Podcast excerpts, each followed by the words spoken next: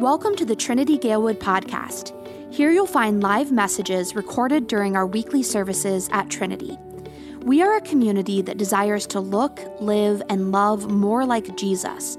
We're located at 1701 North Narragansett in Chicago and meet every Sunday morning at 10:30 a.m. We hope you enjoy this episode of the Trinity Galewood podcast.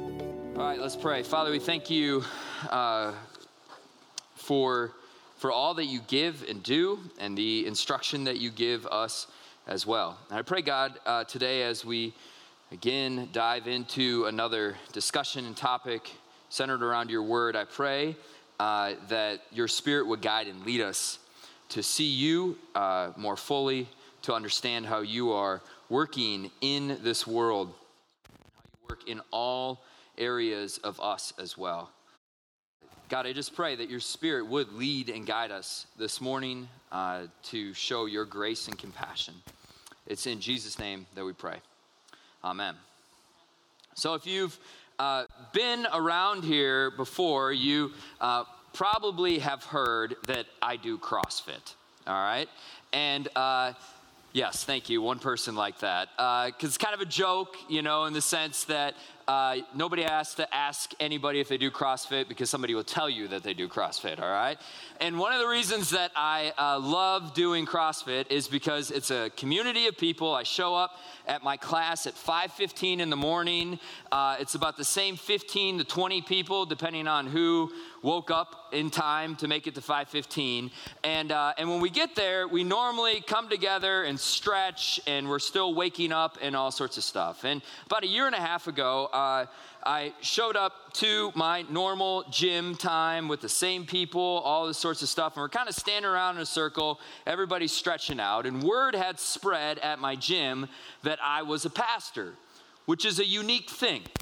And for some people, they're like, wow, that's really cool. A man of God, man of the cloth, right? Sort of thing. For other people, they're like, why does he have to be here, right? And so there's a great diversity in this class. And, and I show up one day, and uh, one of the people ask me in my class, they say, Hey, Dave, you're a pastor, right?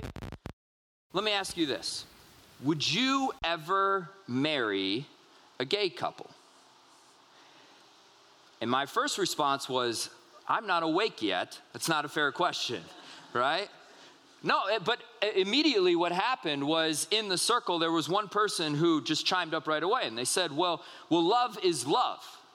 And and who am I to say if somebody else can love somebody or or not love somebody? So I would firsthand, without a heartbeat, I would I would do it in an instant. And then another person chimed up right away after that person had said, Well, you know what? If I would have came home from school with somebody who was the same gender as me, my parents would have disowned me in a heartbeat and would have said, There's no way that this is going to happen. They hate the liberals, so no, that shouldn't happen.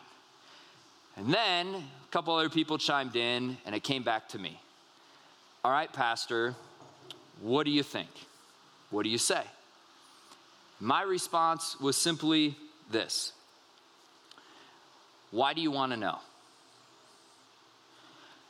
And today, as we talk about this topic, I want you to see the beauty of that statement. Why do you want to know? We're in the middle of this series called We Pick, or rather, You Pick. because uh, there were 15 topics on Easter Sunday that you guys selected from sermon uh, ideas that we would take a Sunday to talk about. And uh, one of those topics was sexuality and the Christian. How can I be a faithful Christian in an LGBTQA world? And I'll be honest with you guys of the five that were selected for those five Sundays, this was not one of those five. This was actually ranked like six or seven. It was close. But I kind of pulled an audible here as the guy who gets to determine what we talk about on Sunday, maybe. And the reason that I did this is because I think that this is such an important issue in our context and in our society. It's important for us as the church that we need to be willing to talk about this topic. We need to be willing to discuss this with grace and honesty and truth and compassion. And as a church with a mission who desires to look, live, and love more like Jesus, that includes our sexuality as well. God has wired us to be sexual beings. And oftentimes the church has chosen not to talk about these issues, these topics. And so, as a result, we're going to take one Sunday to discuss it. And we'll keep talking about it. That's my hope and intention. But I want to begin here with just some ground rules here to state today, because I only have today right around 30 minutes, and I could go on for about two hours or two days on this topic. But here's some of the ground rules that I'd like to set. Number one, this is a starting point, not an end. I recognize that, that this conversation comes with deep personal feelings and experiences and all kinds of things.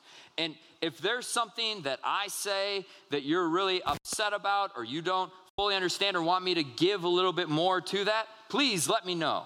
I love coffee. I also like adult beverages. All right, we can make some time for both of those things. All right, but also if there's something that, like, hey, high five, really affirm that. I really agree with that. That would be nice to hear too on this, okay?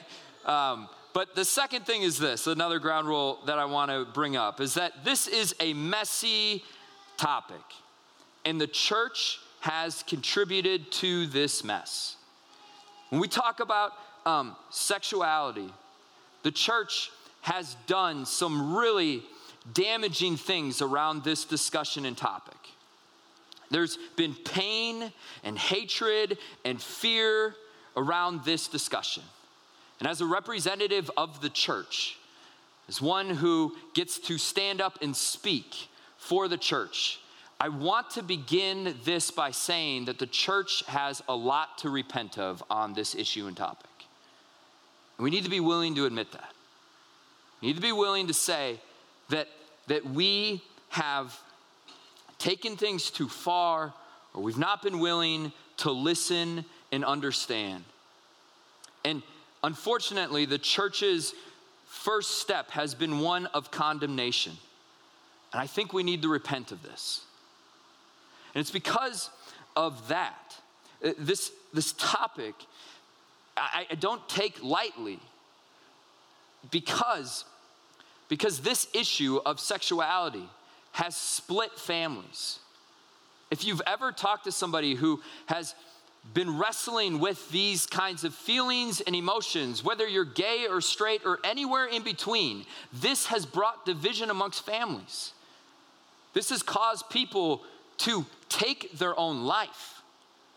And this has brought division amongst denominations and churches all around the world. Because the reality is that this isn't just a topic of some sort of thing or idea, this is about people.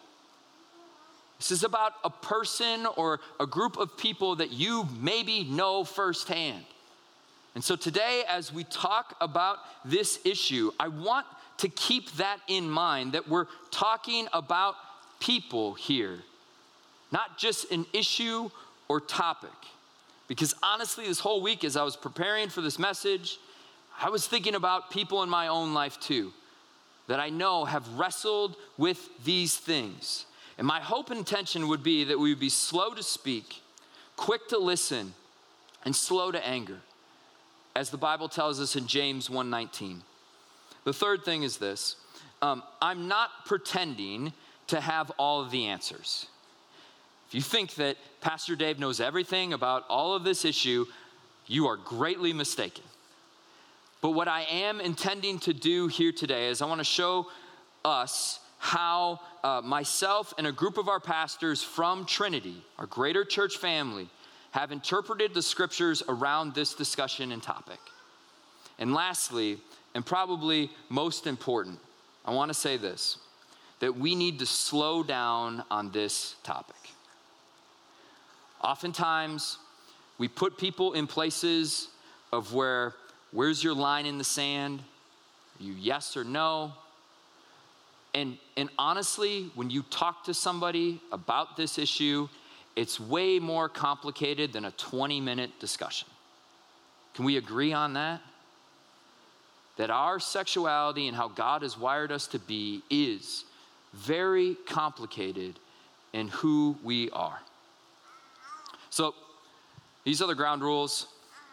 Anybody want to leave yet? All right, good. All right, so here we go. Um, I want to give you three three points here that how I would discuss this conversation. Uh, number one is this: God cares about your sexuality. Uh, we just read this passage from 1 Corinthians, uh, starting uh, in verse 19 of chapter 6. Uh, it says this Or do you not know that your body is a temple of the Holy Spirit within you, whom you have from God? You are not your own, for you were bought with a price, so glorify God in your body. Uh, this is such an important passage for us to dig in and understand. Paul, the writer, the author, uh, is speaking to a church in Corinth, similar in a way to this today. He is giving instruction to his people about their sexuality. And he's saying that I want you to know that your body is a temple of the Holy Spirit. But what he means by that is it is literally a place where God is living. So today, what we're saying is that your body is more holy than this church building and all this stained glass. Your body is more precious to God than any building or beautiful created thing. And he goes on to say that you are not your own as a result. You were bought with a price. That price being that Jesus came and died for you. So honor God with your body. It's interesting because um, the first century Christians, the early Christians, they were known in their, in their world of, um, as people who were stingy with their sexuality, but generous with their wealth. And a distinctive between the early Christians and the pagans, those who didn't believe in this Christian God, was that the pagans were, were generous with their sexuality and stingy with their wealth. And this is important for us to understand that a distinctive for the Christian life is that we view our sexuality as sacred. That it is not something that is loose or freely given, but because we were bought with a price, because we are not our own, we recognize that sex is a sacred thing and it is beautiful. Now, oftentimes we've just kind of stopped there and like scared people away. All the young people can't have sex. Well, no, that's not what the Bible says. The, sex is a beautiful thing. It's a beautiful thing that God has created for us to have and use, but in the proper boundary and area. In fact, if you were to read the scriptures in totality, you, you would see this theme that, that sexuality is a sacred thing given by God to be put in a right relationship. And the way that I like to, to talk about that is, is like imagining um, playing dodgeball on the freeway. Run with me here for a second. All right? Dodgeball, in and of itself, is a dangerous game. The older you get, it hurts a little bit more to get hit by a dodgeball. Like if we were to take everybody here and go up to the gym and play a game of dodgeball, your head would be on a swivel, right? You're looking around because you know that balls are coming at you. But the game, in and of itself, is dangerous. But imagine if we went out to 290 and said, All right, we're gonna play some dodgeball out here. It becomes even more dangerous. And the reason is because it's put into a boundary that it was not created for.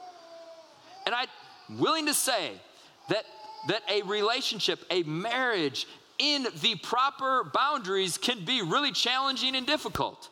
If y'all want any sort of reasoning behind that, go talk to my wife, all right? It's challenging and difficult. And I believe that the scriptures teach us that we need to be careful then of the right boundary of where these actions can happen. Because there's something sacred and holy that is going on in this moment. And so it needs to be in the right place. But then the question becomes if, if the Bible says that marriage is the place for sex to happen, that that's the proper arena, the big question becomes well, who can be married in the Christian sense? Is this something that is only between a man and a woman? Or can this be between men and men or women and women? And a primary text that, that we run to is in Matthew 19. It says this I'll give you two of these texts, and I want to talk about these in, in really important ways. And sorry, I've, I skipped this part here in my message. This is important. I need us to understand in regards to this topic that when we slow down and read about Jesus and how he handles our sexuality, it challenges everybody. Justin, I'm gonna have you edit that and put that in the front, all right? The right spot. I need you to hear this that if you were to take Jesus' words seriously, it will challenge everyone who's involved.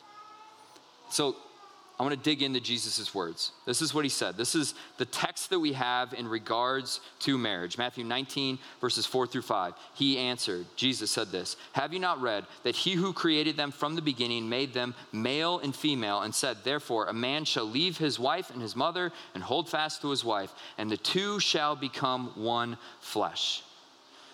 Jesus here is, is addressing um, an issue around divorce he's talking about, that somebody came and asked him, is, uh, is divorce something that should happen?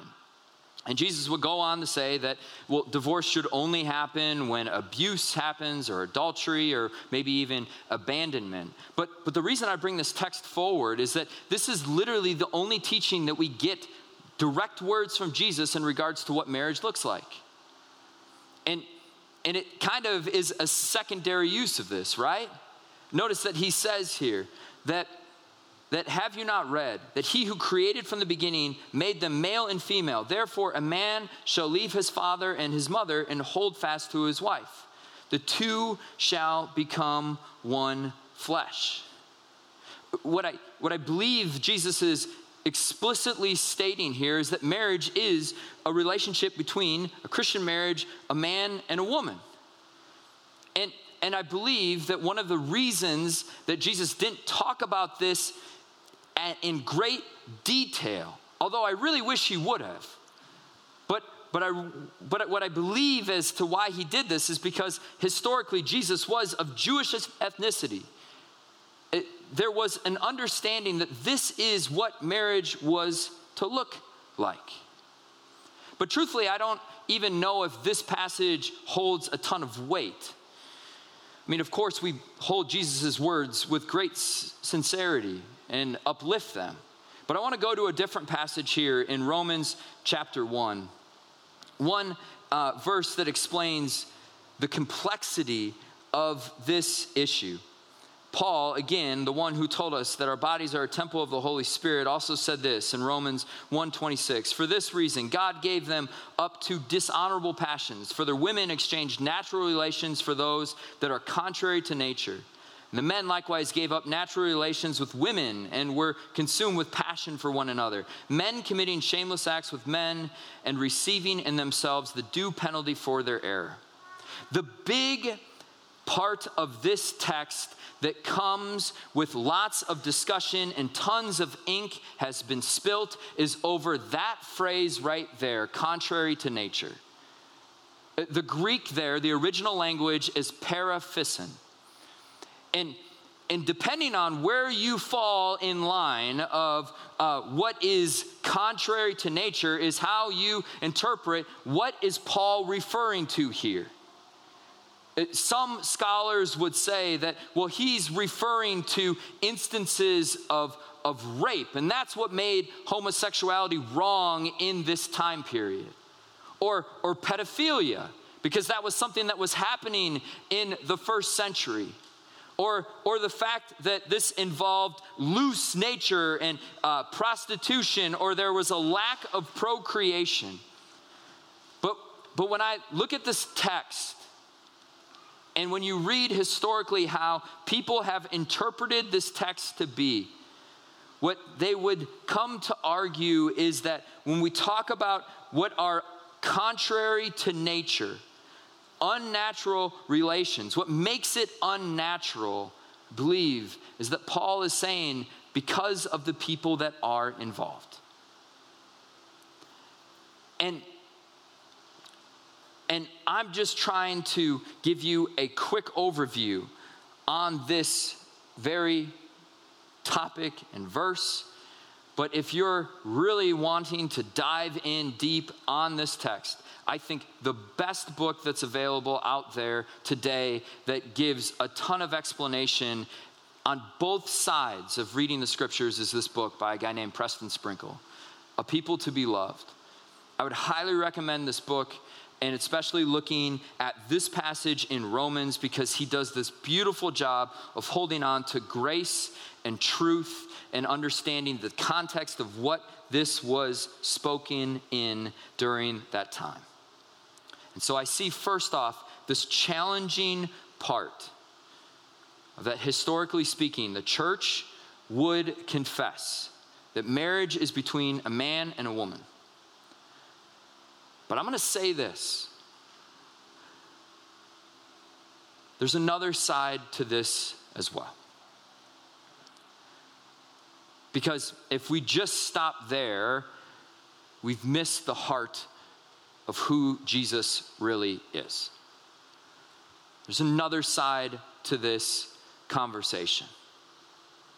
Because when we look at the way that Jesus acted, and we look at his posture towards all people, but especially to the marginalized in society, the people who were abused, the people that were spit on, the people that were cast away, we see that Jesus challenged his followers to act differently towards everyone. And that leads me to the next important thing is that you are more than your sexuality. This is so important. If you hear one thing for today, I want you to hear this that who you are as a person in view of God's light is more than your sexuality. Because what's so fascinating is that in the book of Romans, the passage that we just read, where Paul is going into this argument of talking about all of these things that are happening that are contrary to the way God wants them to be, we need to read Romans in the context of how it was given.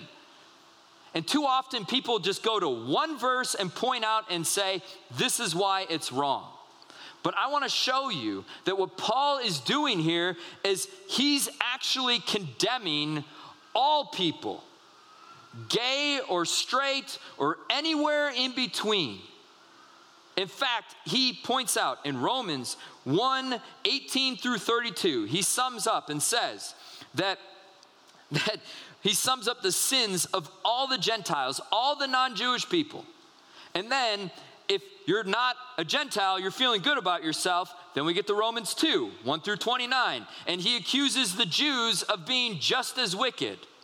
So, Jew, Gentile, we're all in trouble. And then he hammers home his point in Romans 3 1 through 20 by concluding that we're all up a creek.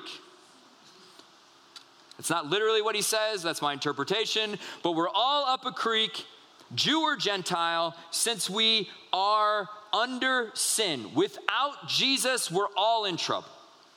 And you've probably heard this passage before in Romans 3:23. For all have sinned. Raise your hand if you fall into the all category. All right, everybody's hands up. For all have sinned and fallen short of the glory of God and are justified by his grace as a gift through the redemption that is in Christ Jesus, whom God put forward as a propitiation by his blood to be received by faith. What we talk about in the church is this big fancy word known as justification. meaning being right with God, the one who has created us. And in that relationship, it is not dependent upon what I do, but rather dependent upon everything that He has done for me. No one, no one can stand up and say that I have earned the right to be loved by God. But instead, God says that I choose to love you. In fact, a core belief of our church here, as a part of our Lutheran church doctrine, comes from Article 4, the article of justification. This is written by a guy named Martin Luther. He said this also, they teach that people cannot be justified before God by their own strengths, merits, or works, but are freely justified for Christ's sake through faith, that when they believe that they are received into favor, it's not when they finally figured out their sexuality. It's not when they finally showed up to church three times. It's not when they finally gave an offering to the church. It's when they believe they are received in favor and that their sins are forgiven for Christ's sake, who by his death has made satisfaction for our sins. The faith God imputes for righteousness in his sight. By the way, referencing Romans 3 and 4. Keep in mind the context of what God is saying here to us. And what I want to just embed inside of us as people is that you are more than your sexuality. You are loved more than who you sleep with. You are loved more than the past things that have happened in your life. Your identity is found by what God, or rather Jesus, would say about you. Something that I remind my kids every single night that you are a child of the king. And that is in moments when I want to slap them and in moments when I want to hug them. You're still a child of the king because God says so. and imagine, and I, I truthfully believe that this is something that we have just lost inside of our society and culture. We have equated our identity to our sexual partner. And the church has contributed to this mess in so many harmful ways. We've made statements like you're not complete until you marry somebody or until you have kids. The church has made all of these wrong assumptions to try to drive people into this is how you are loved, but instead you are loved because God says so. Your primary identity is by what Jesus has said.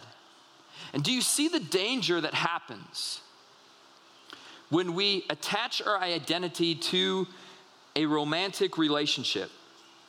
When we attach it to someone else.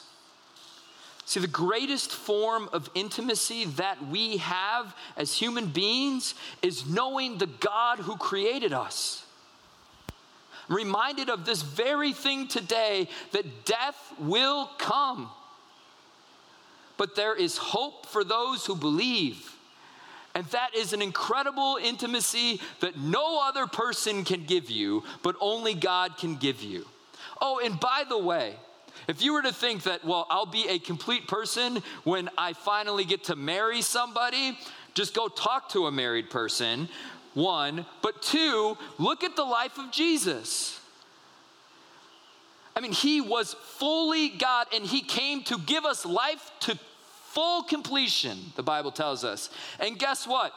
He was a single dude.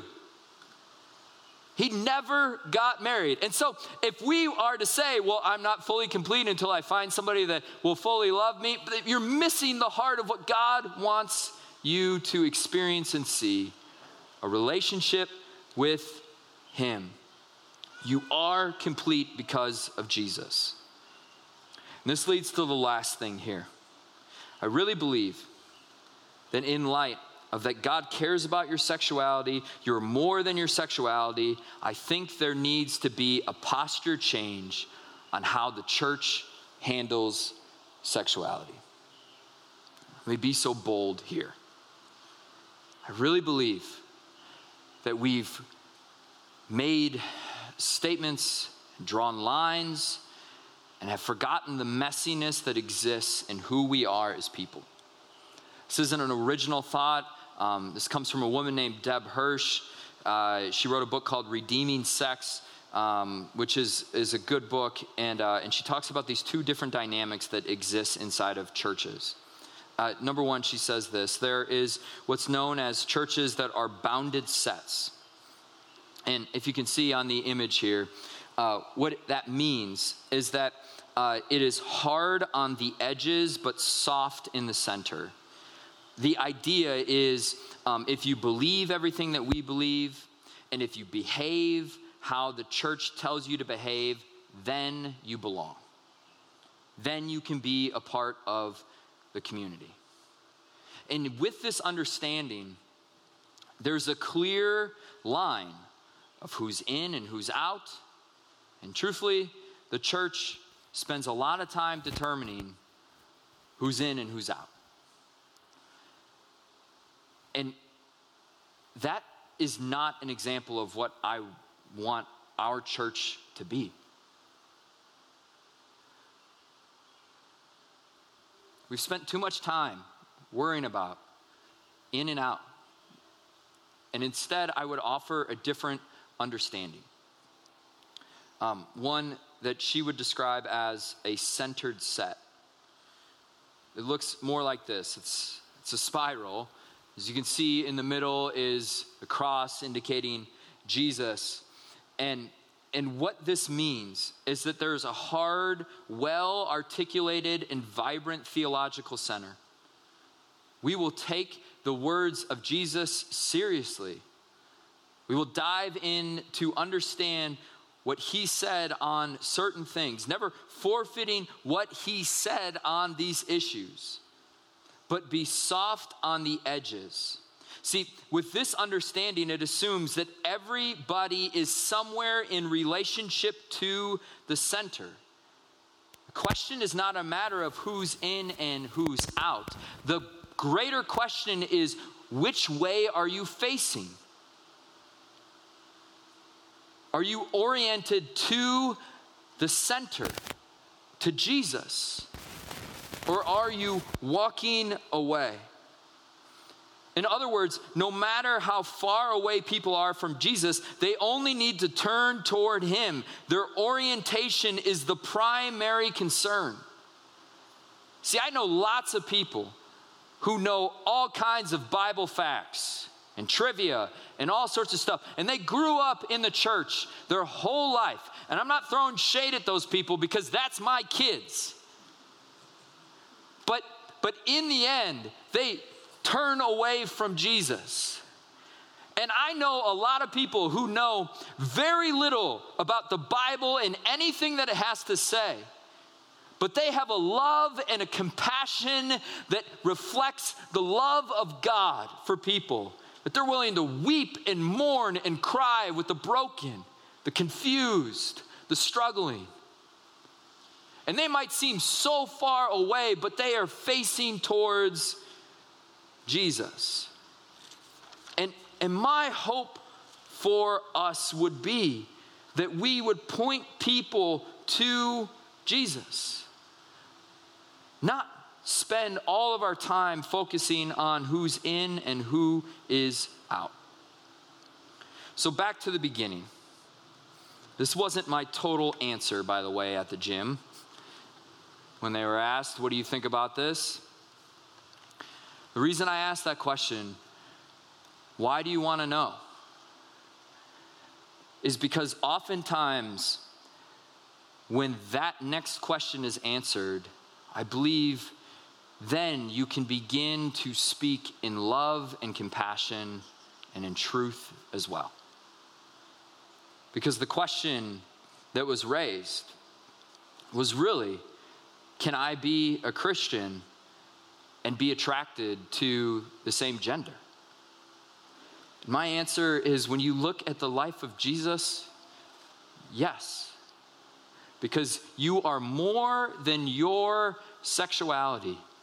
Your identity is more than that. And at the same time, too, God cares about your sexuality. He wants you to know that it is a sacred and holy thing. See, imagine if we lived in a world that began with wanting to know a little bit more as to why someone is asking. My prayer would be that as a church, we would be people who would point others to Jesus, struggling with this balance of grace and truth, and sharing that in many different ways. There's no one size fits all in this scenario. But never forfeiting compassion for people in our society. May we find belonging and acceptance because of God's act of justice, yet holding on tightly to the instruction that He gives us when it comes to our sexuality. And so, I know that this topic, like I said many times, is filled with all kinds of baggage. It's filled with people that we love. It's filled with confusing conclusions and all sorts of stuff.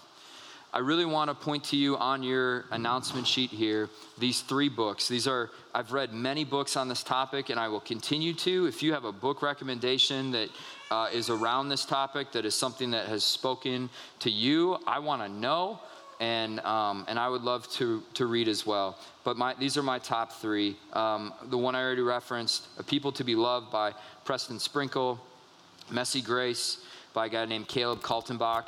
He has an incredible story of uh, his parents at a young age uh, got a divorce, and they both went on to uh, marry people of the same gender. And he was at pride uh, parades where people, where Christians were um, unfortunately spraying urine on people and he saw firsthand the damage of what the church does in these relationships. And he himself is a Christian, uh, and he talks about that impact, and ultimately his parents are believers as well. And then, last uh, but not least, homosexuality in the Christian. If you're more of a a brainiac that really likes to dig into the psychology of this, I would highly recommend this book, Mark Yarhouse, um, as just three three teaching uh, points and books to address but I want to pray for us. Father, we thank you uh, that you are a God of love and compassion, one who, um, in, in a beautiful way, loves us beyond our what we do, but loves us because we're created by you.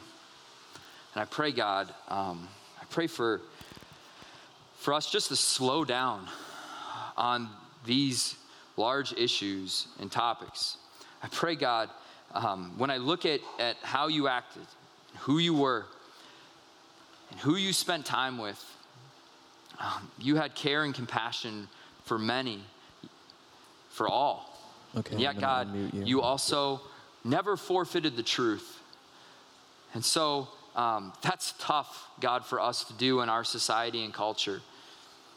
And as we live in, in a time that, that just seems to want to move truth to be only what we want it to be, I pray, God, that as people of faith, that we would point not to, to our own beliefs, but, but point to what you have said, but do that out of compassion and love and not out of arrogance. God, may we continue to wrestle. May we continue to be willing to talk and be open about these struggles and, and issues that come, whether it's in our sexuality or in all areas of our life. Because we know, God, that you're not void of those things, but you are working in them. We pray this all in Jesus' name. Amen.